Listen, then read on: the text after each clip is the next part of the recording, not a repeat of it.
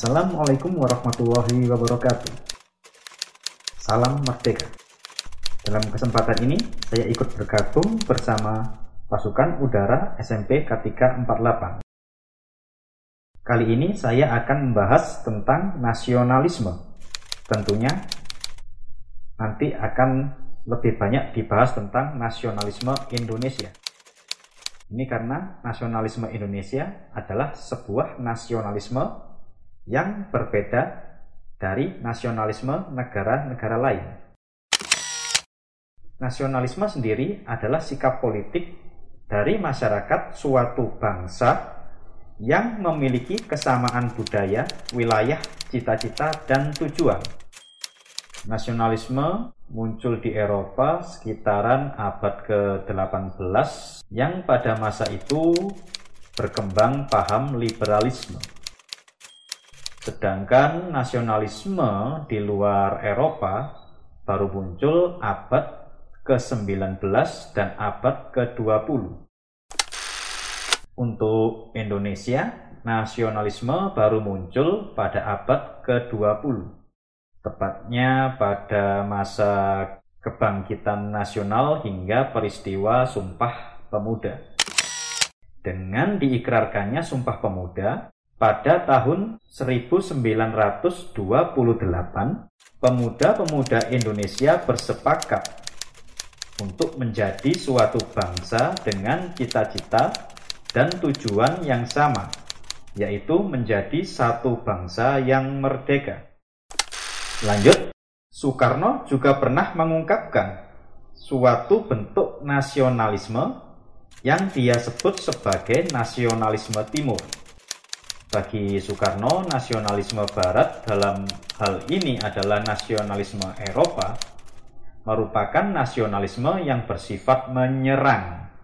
Suatu nasionalisme yang mengejar keperluan sendiri, suatu nasionalisme perdagangan yang hanya berbicara tentang untung rugi, begitu kata Soekarno.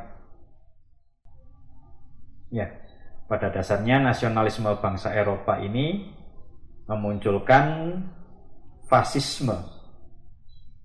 Ya, contohnya seperti bangkitnya Nazi Jerman pada masa Perang Dunia Kedua.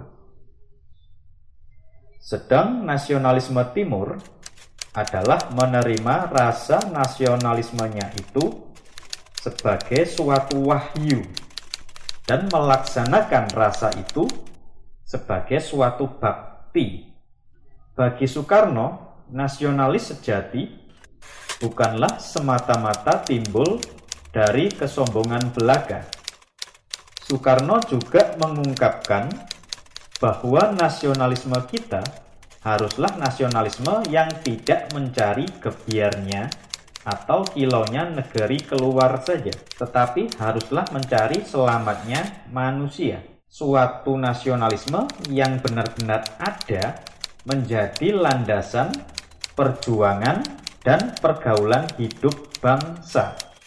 Dari sini Soekarno memperkenalkan konsep sosio-nasionalisme, yaitu suatu nasionalisme yang bertujuan mencapai kebahagiaan umat manusia, suatu nasionalisme yang memperjuangkan nasib rakyat jelata.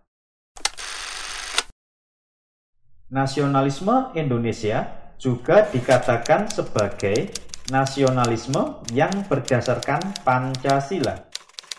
Sebab pengamalan nilai-nilai Pancasila bisa dianggap sebagai sikap nasionalis di negeri ini. Saya akan membahasnya per sila ya, tapi perlu diingat bahwa untuk melaksanakan sila-sila Pancasila ini tidak boleh dilaksanakan secara terpisah-pisah karena setiap sila dalam Pancasila itu saling mempengaruhi satu sama lain.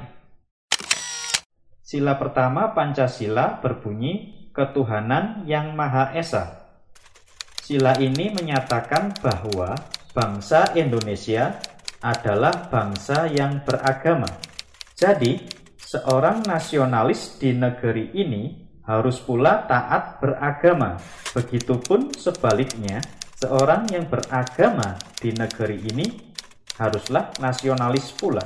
Ini sebagaimana yang pernah diungkapkan oleh almarhum Gus Dur, Presiden keempat Republik Indonesia, yaitu tentang nasionalisme religius. Sila kemanusiaan yang adil dan beradab, sebagaimana yang diungkapkan oleh Soekarno tentang nasionalisme timur, yaitu nasionalisme yang berdasarkan kemanusiaan. Tapi tidak cukup hanya dengan kemanusiaan, haruslah kemanusiaan yang adil. Seperti kata Pramudia Anantatur, adillah sejak dalam pikiran. Yang perlu ditekankan di sini adalah adil memanusiakan manusia. Perlakukanlah dirimu sendiri sebagai manusia, serta manusiakanlah orang lain. Dengan demikian, sampailah pada tahap manusia yang beradab.